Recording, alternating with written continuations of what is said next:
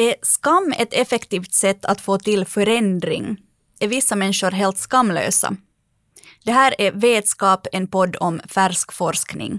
Vetskap produceras av Svenska litteratursällskapet i Finland i samarbete med Huvudstadsbladet. Och jag som leder samtalet heter Hanna Nordensvan och är journalist.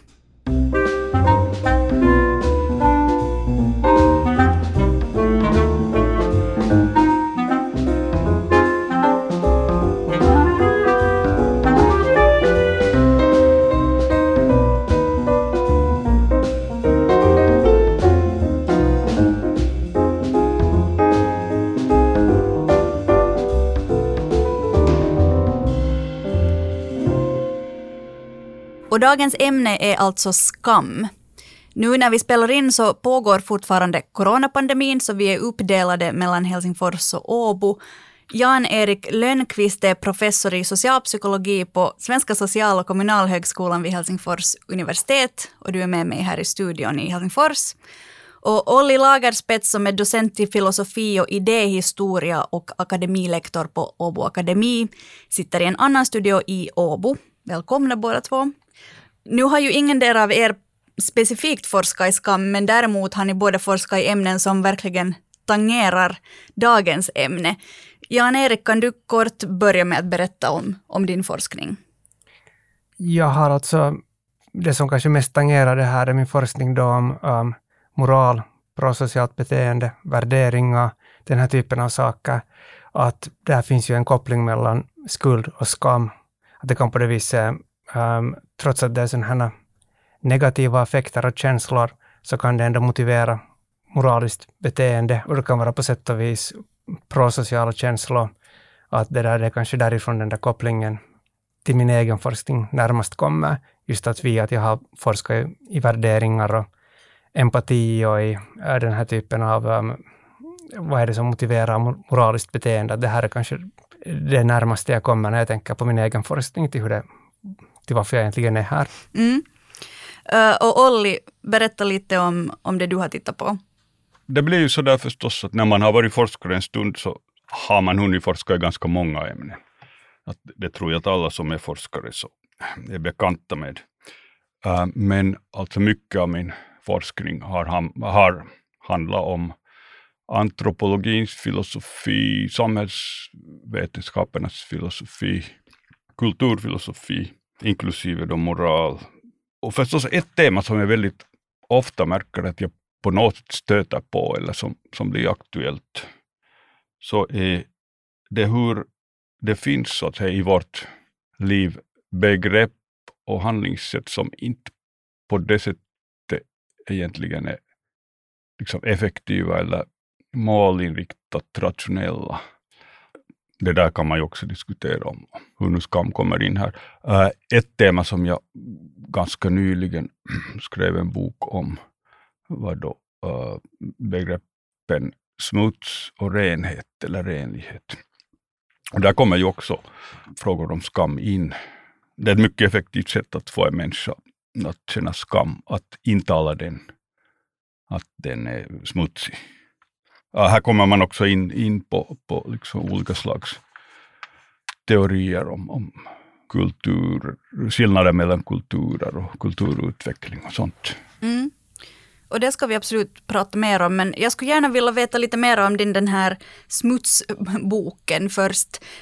Liksom, är smuts alltid skamligt? Vad är, din, vad är liksom, så att säga din tes i den här boken? Alltså jag har egentligen mest nog skrivit om smuts som en sorts eh, faktor i omgivningen och hur, hur eh, smutsigt och rent är ska vi säga, ett begreppspar som väldigt tydligt liksom skapar struktur i människans eh, upplevelse av um, miljön. Så, att, så det är inte specifikt om just skam. Men så kommer ju liksom, äh, moralfrågor in i och med att då äh, smutsigt och rent så har en äh, stark koppling till frågor om ansvar. Det vill säga, du är, du är ansvar, eller ska vi säga, du sköter dig och då sköter du dig så att du är ren, att ditt hem är rent. Så där. Och, och omvänt, så en person som äh, inte håller sig ren, så väcker misstanken att det, det är en sån person som inte tar ansvar och som inte sköter sig. Mm. Och där har, har sen liksom en vidare koppling till hela den här frågan om vad, vad mänsklig civilisation är. Att, att, um, när kultur innebär ansvarstagande, omformande av omgivningen. Det, det, kan man väl nästan se som en definition på vad kultur är för människor. Och då, då får man ju faktiskt också den här tanken att um, skillnaden mellan smutsigt och rent är någonting mycket tydligt mänskligt och att um, den tanken ligger ganska nära till hands att, att man bör, börjar tycka att den som inte är ren så är inte lika mänsklig som andra. Mm, och därför borde kanske skämmas. Ja, ja det, det är ju ett, alldeles liksom klart ett, ett, ett sätt att, eller det kan bli ett sätt att manipulera folk också och, och just skapa skamkänslor hos folk. Mm. In, innan vi går in på de här, så här stora frågor om eh, vad är mänsklighet och kultur, så skulle jag Jan-Erik ännu vilja fråga om, om din forskning, den här eh, den moraliska delen. Jag vet att, att du, har specifik, du har tittat på en väldigt specifik sak i den forskningen, nämligen på människor som kör Audi-bilar. Eh, kan du berätta varifrån den frågeställningen kom och, och, och vad du kom fram till i den forskningen? Um, ja, alltså jag har ju absolut inte liksom specifikt fokuserat på människor som kör Audi-bilar, fast man kanske fick det intrycket av det här um, mediauppmärksamheten som den fick nu på våren, den där forskningen, utan det var alltså fråga om um, bilar som överlag sådana här högstatusbilar, att vem det är som det där kör de här högstatusbilarna, eller inte egentligen vem som kör dem, men alltså hela det här alltså ursprungliga intresset i den här frågan kom från det, att man i tidigare forskning har man visat då, um, att um, man, har, eller man har påstått att moral, nej förlåt, att makt eller pengar eller privilegier korrupterar en människa. Och det där, och man har då, och det, eftersom det här är jättesvårt att undersöka och fråga om människor att är ni omoraliska, är ni korrupterade mm -hmm. och så vidare, så har man ett, ett, ett det där sätt som man har försökt forska i det här i att man har visat att ägare av sådana här högstatusbilar um, just som Audi ett exempel, men alltså även andra, mer så Porsche, um, det är andra sådana här högstatusbilar, att de det där um, beter sig um, mer aggressivt i trafiken, de det där uh, kör över hastighet, de kör om på farliga ställen, de stannar inte vid skyddsvägar och annat. Och det har man alltså då observerat. Och då har man tänkt att okej, okay, det här är ett, säkert ett tecken på att, um, eller man har tagit det här som ett bevis på att, um, att man har det där um, hög status, har pengar, har privilegier, att det på sätt och vis korrupterar människan. Och jag vill inte på inget vis ifrågasätta det här, det finns mycket liksom som stöder det här, men jag ville också, jag ville också då föreslå en sån här alternativ förklaring, att kanske det är också så att vissa människor kanske då är mera, um, alla kanske inte vill ha en högstatusbil, att det där, att kan det vara så att det här, samma människor som då um, vill ha en högstatusbil, så de då av andra orsaker också är kanske mer hänsynslösa mot andra i trafiken. Och då visar den här forskningen där det var nu, var det en, jag tror att det var ungefär 5000 finländare som där liksom frågades om deras bil och deras personlighetsdrag och sånt här, så visade det sig då att de var något mindre det där, um, män som ägde sådana högstatusbilar var då alltså något mindre kanske um, ödmjuka och empatiska och vänliga så här jämfört med sådana som då ägde sådana här lågstatusbilar eller vanliga bilar. Och då det där, tänk, då var, liksom var slutsatsen var det att det faktiskt är kanske då, där kanske finns några sådana här små individuella skillnader bland sådana som vill då ha en sån här högstatusbil versus sådana som inte vill ha en. Men det här, är, det här var alltså den där, det var härifrån det här intresset egentligen kom, det att jag ville liksom undersöka att ha det att man är en sån här, att det är faktiskt det att man liksom har har pengar och privilegier och har det där, det är det som har liksom korrupterat de här människorna. De har både köpt den där högstatusbilen och de bryter sig mot trafikreglerna. Eller är det mer så att vissa personer vill ha sådana här lyxprodukter? Jag tror man skulle säkert få det där samma resultat även i fråga om andra lyxprodukter. Att det är kanske vissa människor som är mindre ödmjuka och vill liksom vill visa prestige, vill visa kompetens genom konsumtion av den här typen av statusprodukter. Men jag tror inte att den här, alltså den här effekten är väldigt, väldigt liten och det är inte på något vis... Um, jag var själv kanske överraskad att den var så liten, att där är nog inte några stora, där är det inte några liksom stora slutsatser man kan, man kan liksom göra från den. det som jag tycker var det där mycket intressantare um, var det här som följde den här publiceringen och den här mediauppmärksamheten, var att det var så många det där ilskna förare av sådana här, just till exempel no, BMW och Audi och andra som det där ringde till mig och skickade e-post till mig och var väldigt arga på mig för att jag sa att de var arga, eller sa att de var på något vis, de, var liksom, de skrek åt mig och sa att jag inte kan göra mitt arbete och frågade mig vilken bil jag själv kör och var på något vis väldigt det där upprörda. Frågade vem som har betalat mig och, och sen när den här fick mycket publicitet, den här undersökningen, bland annat alltså av ehm, um, CNN och BBC och sådana här stora andra sådana här internationella organisationer, sen när jag pratade med journalister från de här, så de, det där, de sa att de hade haft precis samma reaktion, att när de hade skrivit om den här nyheten så hade de också fått jättemycket liksom respons av sådana här arga bilförare att, um, att, som har sagt att de faktiskt inte är något sådana här liksom narcissistiska kisshuvuden, utan de är riktigt trevliga människor och hur kan man skriva sån här skit? Och, um, och de var alltså då på det viset det där intressant att det var, verkar vara liksom i olika kulturer så fick människor, alltså, de fick, alltså det var Australien, Kanada, USA, England, överallt hörde man den här samma reaktion. Att det där, det var jätteintressant och mest intressant var kanske till och med det att jag antar att det då är kunder kanske som har kontaktat Kesko som då importerar Audi. Att Kesko till och med det där skickade e-post åt mig där de hotade att de skulle där um, åtala mig för um, eller de att de undersöker liksom möjligheten att åtala mig för um, hatprat mot deras kunder. Och det, också, då, var jag, då var jag verkligen liksom att yes, yes, gör det här, gör det här, det skulle vara fantastiskt, för då skulle vi liksom få en till runda publicitet här. liksom, jag kan bara tänka mig liksom rubrikerna runt om i världen när vi skulle ha de här, om man tänker på de här grupperna som då ska skyddas av den här hatpratslagstiftningen, så där skulle vi ha sexuella minoriteter och uh, etniska minoriteter och audikuskar, så där liksom.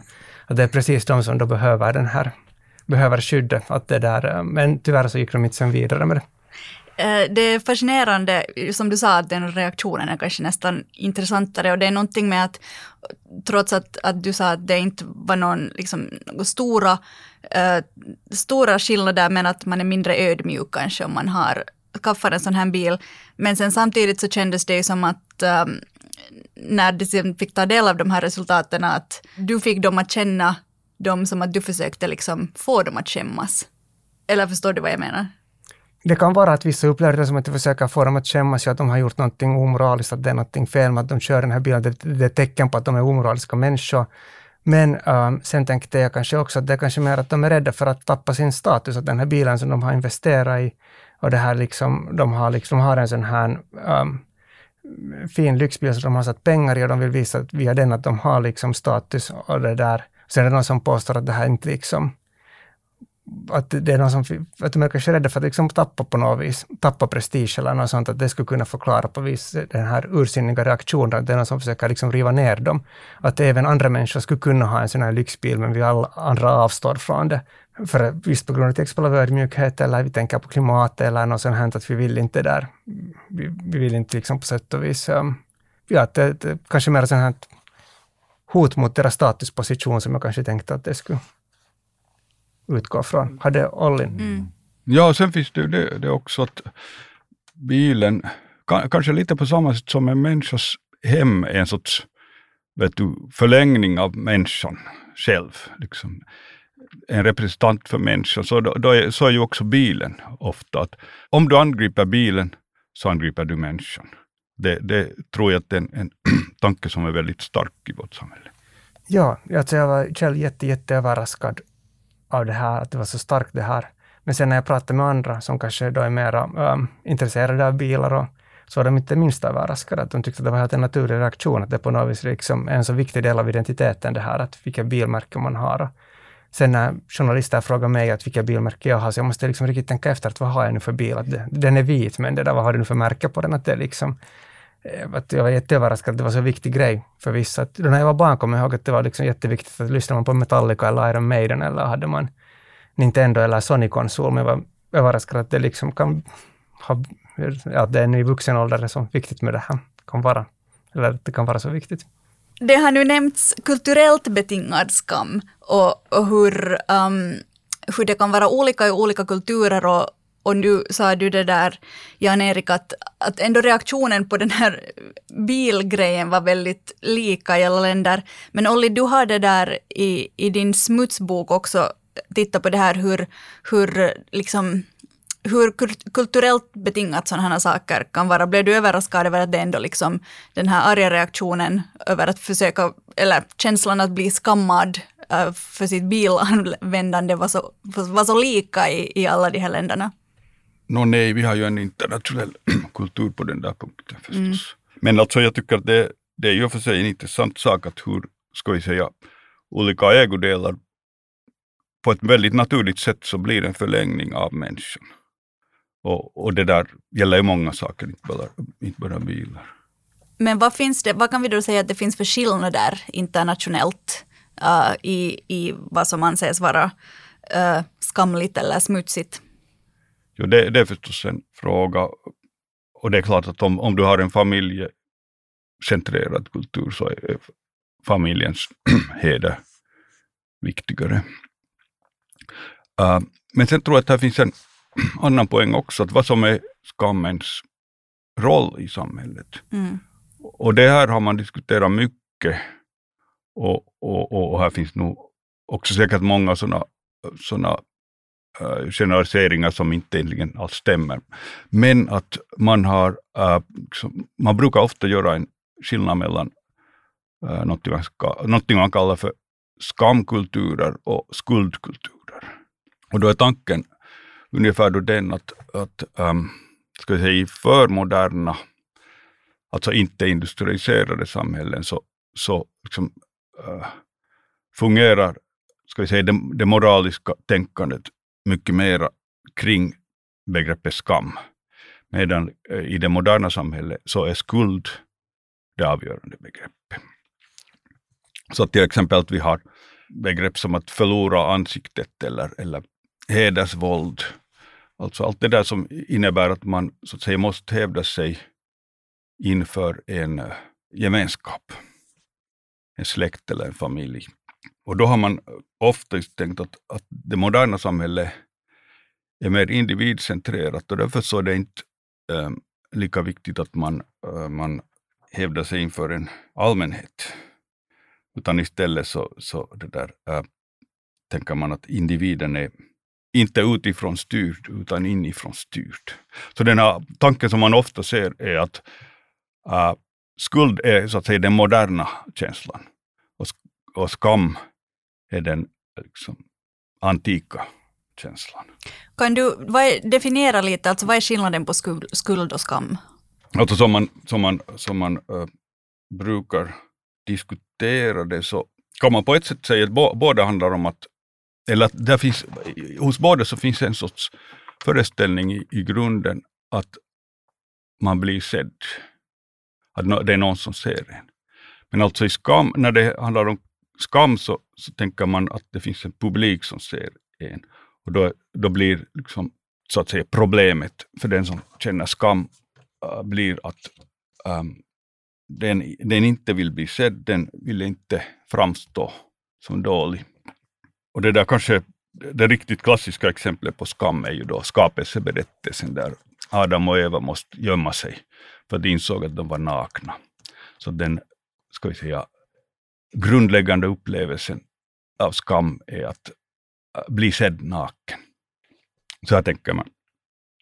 Sen å andra sidan om man tänker på skuld, så där kan man också tänka sig att man blir sedd av någon, men då är det så att säga, då är det offret, eller en domare, som ser på en.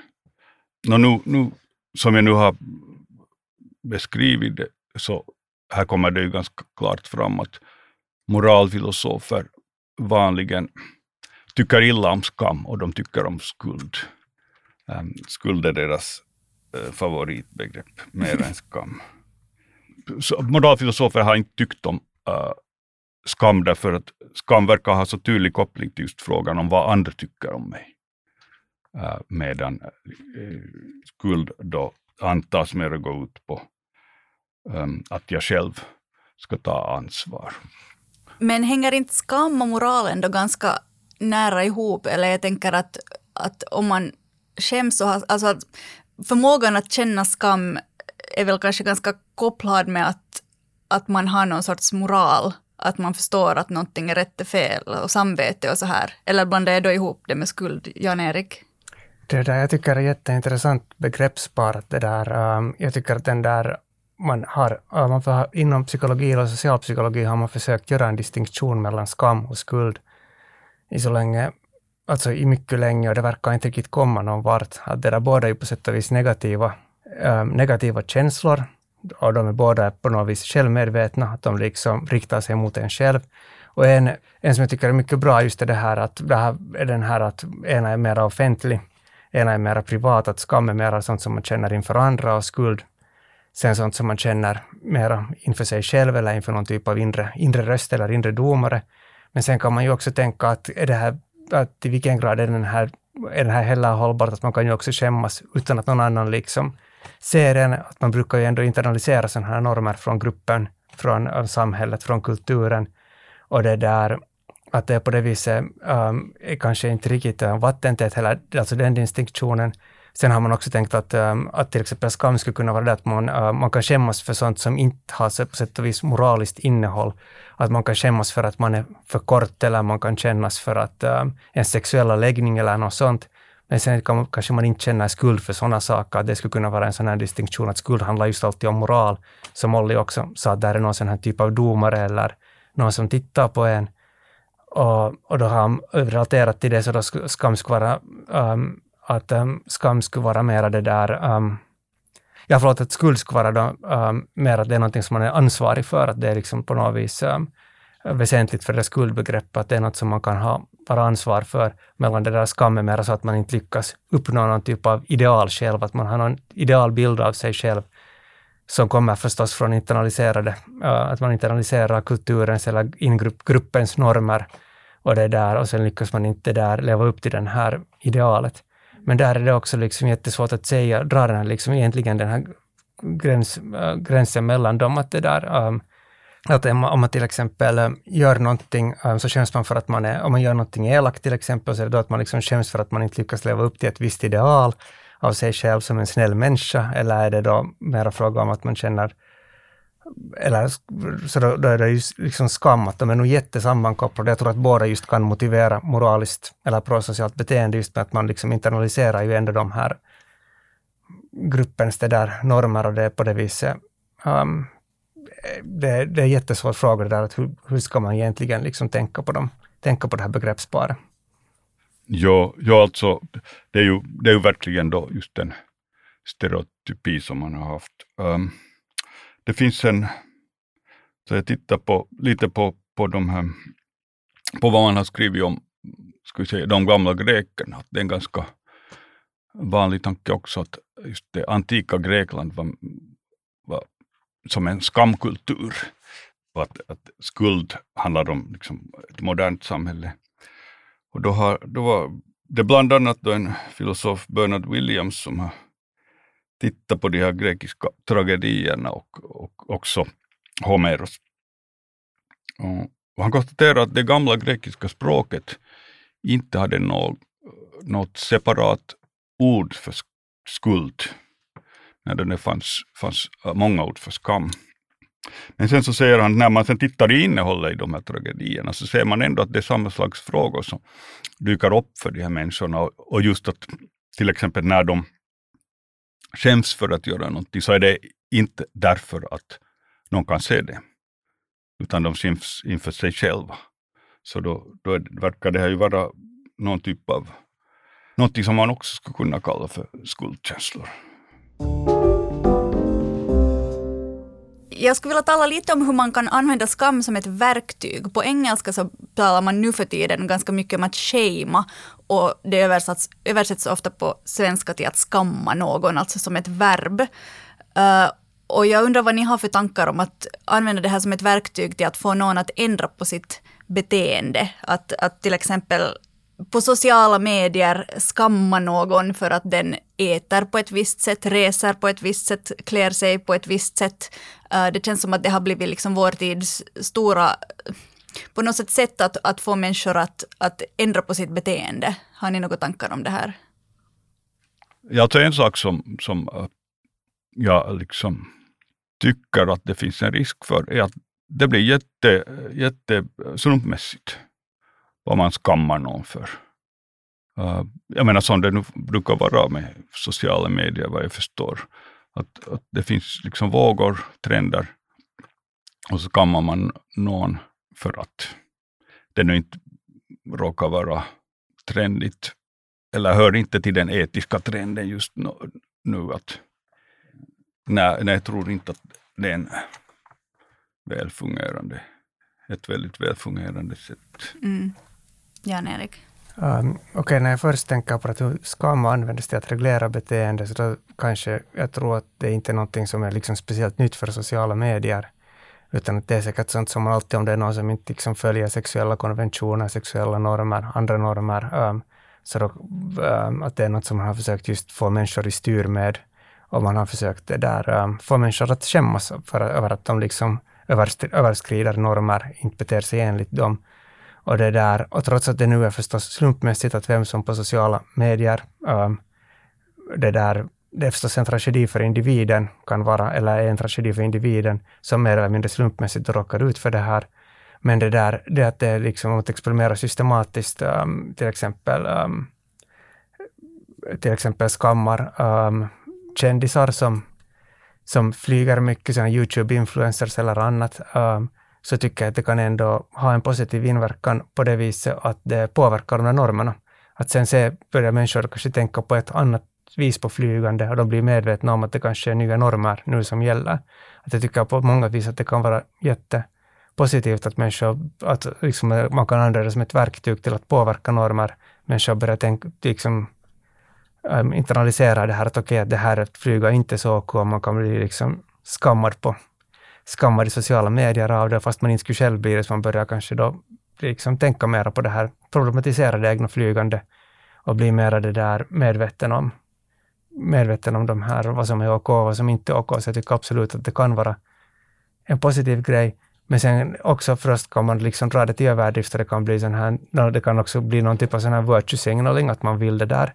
Mm. Man vill liksom få tummarna upp av sin egen ingrupp, att man vill visa att man är liksom speciellt duktig, duktig liksom medlem av den här gruppen som ehm, um, polisar andras beteende och man, är liksom, man, kan, man kan alltid liksom sätta ribban högre och högre och högre. Och det där, och det, och det där liksom på det viset liksom man är en, visa, visa hur utomordentligt kompetent och moralisk och duktig man är genom att skamma andra, så det kan förstås också ha den, man kan inte liksom döma det direkt och inte heller det där det har bra och dåliga sidor. Och sen förstås alldeles i allmänhet, så naturligtvis i barnuppfostran och så vidare, så är det ju men det är klart att, att, att, att få någon att skämmas är, är att få någon att inse att den har gjort något fel. Att, att det, det, är ju naturligtvis en mycket central del av, av att växa upp som människa. Och någonting som ju hade en effekt uh, specifikt kanske just via sociala medier. Du nämnde det, Jan-Erik, när vi pratade innan det här samtalet, att metoo var ju en kampanj som utgick ganska mycket från att, att få en viss grupp människor att skämmas för sitt beteende. Att det är sant att det finns någon sorts så här eh, moral, moralpolis um, beteende inbakat i det där. Um, ja, alltså, det som jag alltså tänkte på var det, um, att den här typen av alltså, social media, sån här, alltså, alltså, som säkert har liksom som just metoo, uh, Black Lives Matter och andra har, um, har gjort vissa grupper mer medvetna om, liksom, um, om hur privilegierade de har varit, hur det där, um, hur uh, att de faktiskt att det där tidigare har människor kanske varit mera, eller de har varit säkert mera blinda blinda till sådant här beteende och nu är de inte längre det och de har börjat reflektera över sitt beteende, att de har förstått att beteende som de har tyckt att har varit helt OK ur sin privilegierade um, heterovit manposition, så de förstår att det kanske inte är OK och att det har börjat sätta vis liksom ifrågasätta det och börja kanske det där, att det, tycker att den här typen liksom av aktivism är helt jättevärdfull. Men det är en annan sak än att alltså då skamma någon på sociala medier. Det var ju inte som mm. alltså metoo eller um, börja med. Det, det gjordes eller det håller, jag tror att man håller på just nu med en sån samnordisk forskning där det hade kommit resultat om att, att vi i Norden äh, skäms över att vi har det så bra och att eh, för, i jämförelse med många andra länder och, och, människor, att det är det här klassiska med att det är en lottovinst att vara född i Finland och att man har börjat skämmas för det för att man kanske har just fått upp ögonen för hur, hur bra det är i jämförelse med andra människor. Det här med att skämmas för något positivt, vad har ni för tankar kring det? Ja, alltså om man tänker helt sådär allmänt så, så är det här väl en, ett undantagsfenomen. Att, nu är det väl oftare att man också i Norden så är glad över att man har det bra. Och, och sen om man tänker på, till exempel man hör till, ska vi säga skämmas för att man är vit. White okay, guilt. Det Ja, white guilt. Så det, så det finns, men att om, om du tänker helt globalt så nu är, nu är väl den vanliga situationen den att folk skäms för att de hör till en underprivilegierad grupp. De lär sig tidigt att, inte göra sig synliga på allmänna platser och så vidare. Så det är väl nog uh, globalt sett den, den normala situationen. Mm. Det där var jättebra poäng, ja. Att det där, um, att um, jag tror faktiskt inte att um, det är något som skulle vara allmänt det här, ens i Norden, att människor skulle skämmas eller tänka över sin privilegierade position. Det är snarare sånt som människor säkert undviker att tänka på.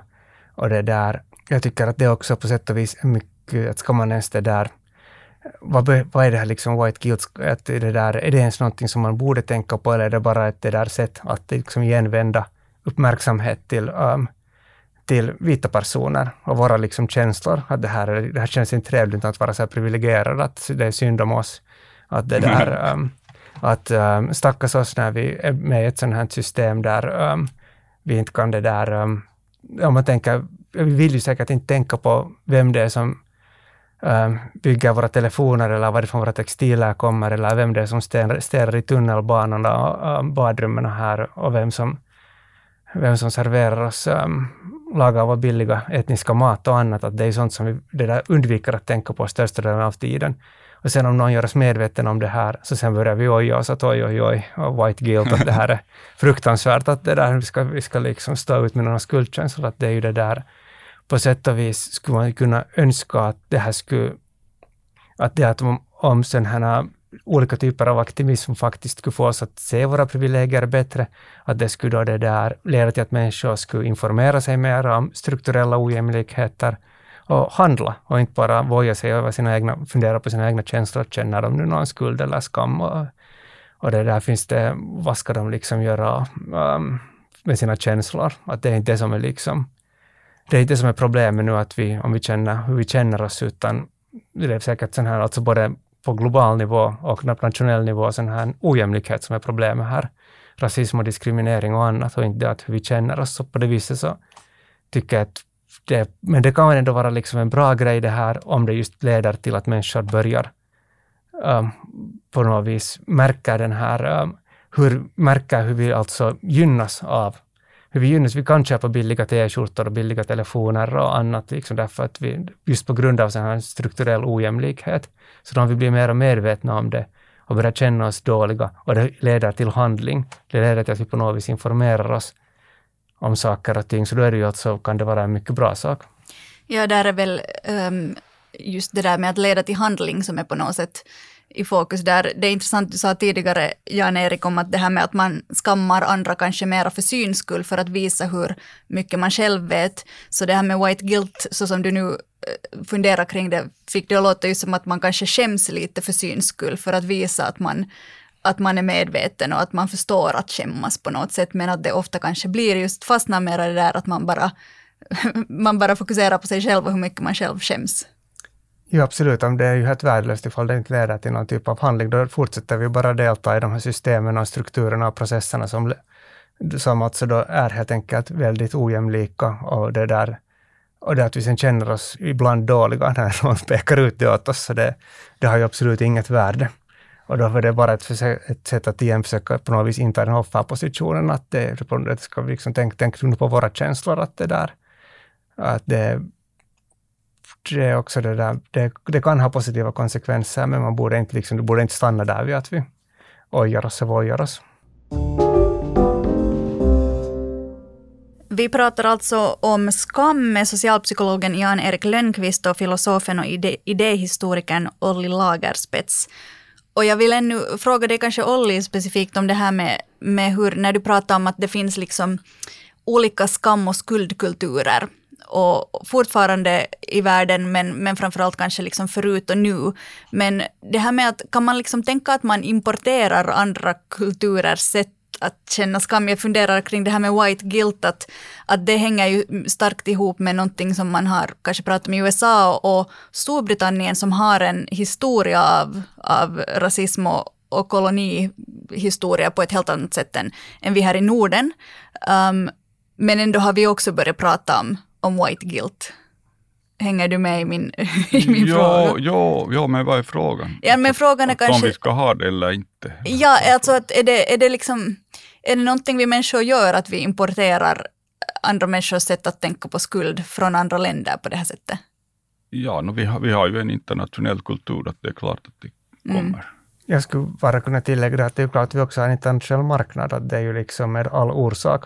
Om man tänker på vem det är som just har eh, sytt våra t-skjortor.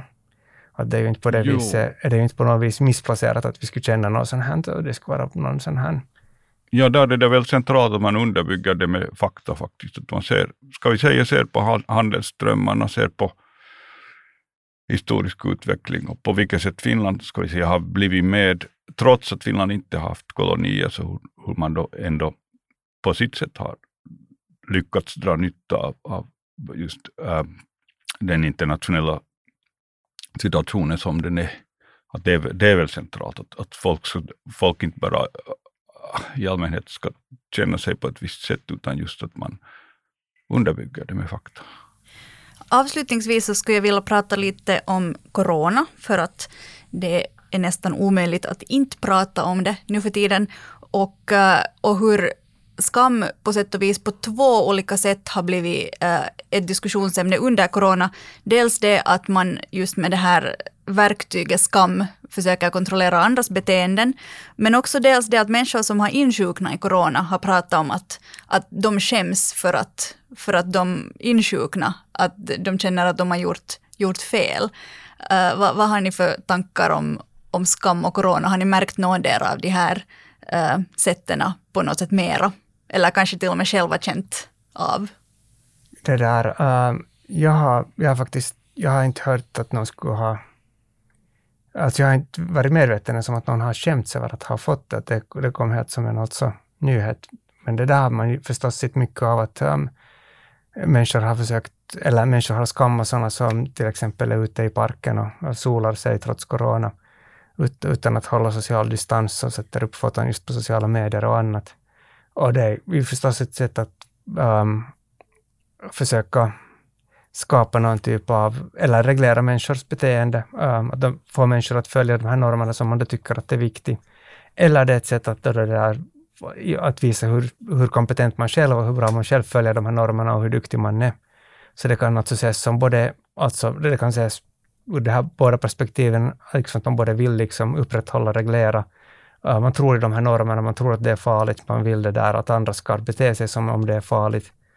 Um, eller så är det mer fråga om sån här virtue signaling. Men sen kan det också vara det här att man um, söker sig till, det kan också vara att, att människor i en sån här situation, att de det där um, tycker att någon typ av, när det är farosituation och det, då blir den här gemenskapen mera viktig, då vill man att um, alla ska vara på något vis enhetliga och det är där man vill på riktigt att liksom vi alla på något vis ska vara tillsammans emot det här och då kan man försöka få de här som inte beter sig enligt gruppens normer att det där ähm, att komma tillbaka in i gruppen så att vi alla ska vara på något vis, att man, om man tänker att man får någon typ av trygghet från den här gruppen, att man liksom ser att det, då är det, kan det ha något värde i sig, den här att alla konformerar till de här gruppnormerna och vi alla är i samma båt tillsammans. Så mm, den här typen av liksom motivation kan där också finnas. Att där, är, där finns säkert många olika motivationer just till att varför, varför någon skammar.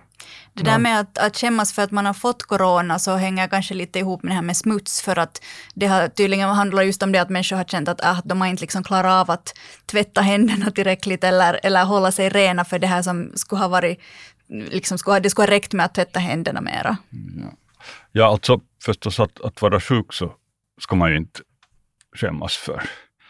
Uh, men sen är det, jag menar på ett sätt kommer det naturligt också därför att folk då undviker en. Och man kanske själv undviker folk. Så, så då, då, då blir det ju en, en sorts ganska naturlig koppling helt enkelt där. Um, sen vad, jag, vad gäller min egen erfarenhet så det, alltså jag, jag har helt enkelt läst om någon som har sagt att den, den kände skam för att den äh, fick corona.